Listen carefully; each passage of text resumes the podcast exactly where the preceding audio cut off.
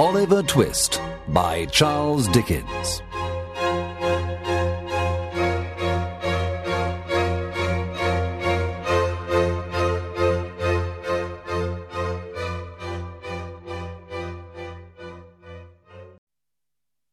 Chapter 1 The Workhouse A long time ago, every town in England had a workhouse. This was a house for very poor people. Oliver Twist was born in a workhouse. His mother was a young woman. She was very ill when she came to the workhouse. A doctor and a woman were with her. After Oliver Twist was born, his mother said, I want to see my baby and then die. You are too young to die, said the woman. The doctor put the little baby in his mother's arms. She kissed the baby and died. She's dead, said the doctor. Poor dear. She came here last night. No one knows where she's from, said the woman. The old woman began to dress the baby with very old clothes.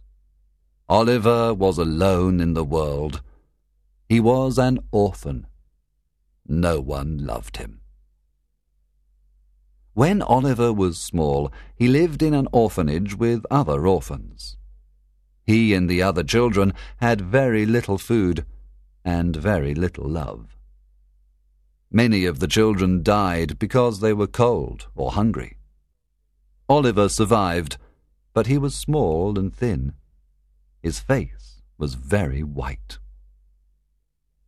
On his ninth birthday, Oliver left the children's home. He was sad to leave his only friends. He went to live in a workhouse. He worked long hours for the workhouse. They gave him only one bowl of porridge three times a day and an onion twice a week. On Sundays, he had a small piece of bread. Oliver and his companions were very hungry and very unhappy. They never asked for a second bowl of porridge. They were afraid. But after three months, they became terribly hungry. One day, Oliver took his empty bowl to the master. Please, sir, he said. I want some more porridge. The master looked at Oliver. He was surprised. What? he said. Please, sir, he said. I want some more porridge. The master hit Oliver with his big spoon. Then he called Mr. Bumble. He was an important officer of the town. What? Cried Mr. Bumble. He took Oliver to the directors of the workhouse and said, Oliver Twist asked for more porridge. For more porridge? they cried. They looked at each other. They were surprised. He, he must leave the workhouse. Mr. Bumble put Oliver in a cold, dark room for one week.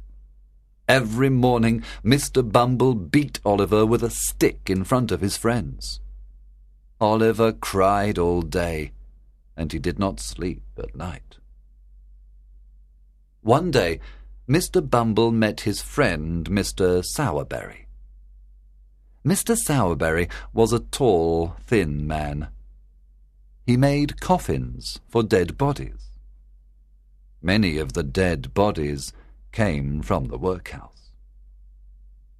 Mr. Bumble asked, Do you want a boy to work in your shop? You will pay nothing, and we will give you five pounds. Mr. Sowerberry thought a moment and said, Yes, I want the boy and the five pounds. Mr. Bumble was happy. In the evening, he took Oliver to Mr. Sowerberry's shop. Oliver looked at Mr. Bumble and started crying. I want to be a good boy. I am a very little boy, sir. And it is so lonely, so very lonely. Oliver's thin face was covered with tears.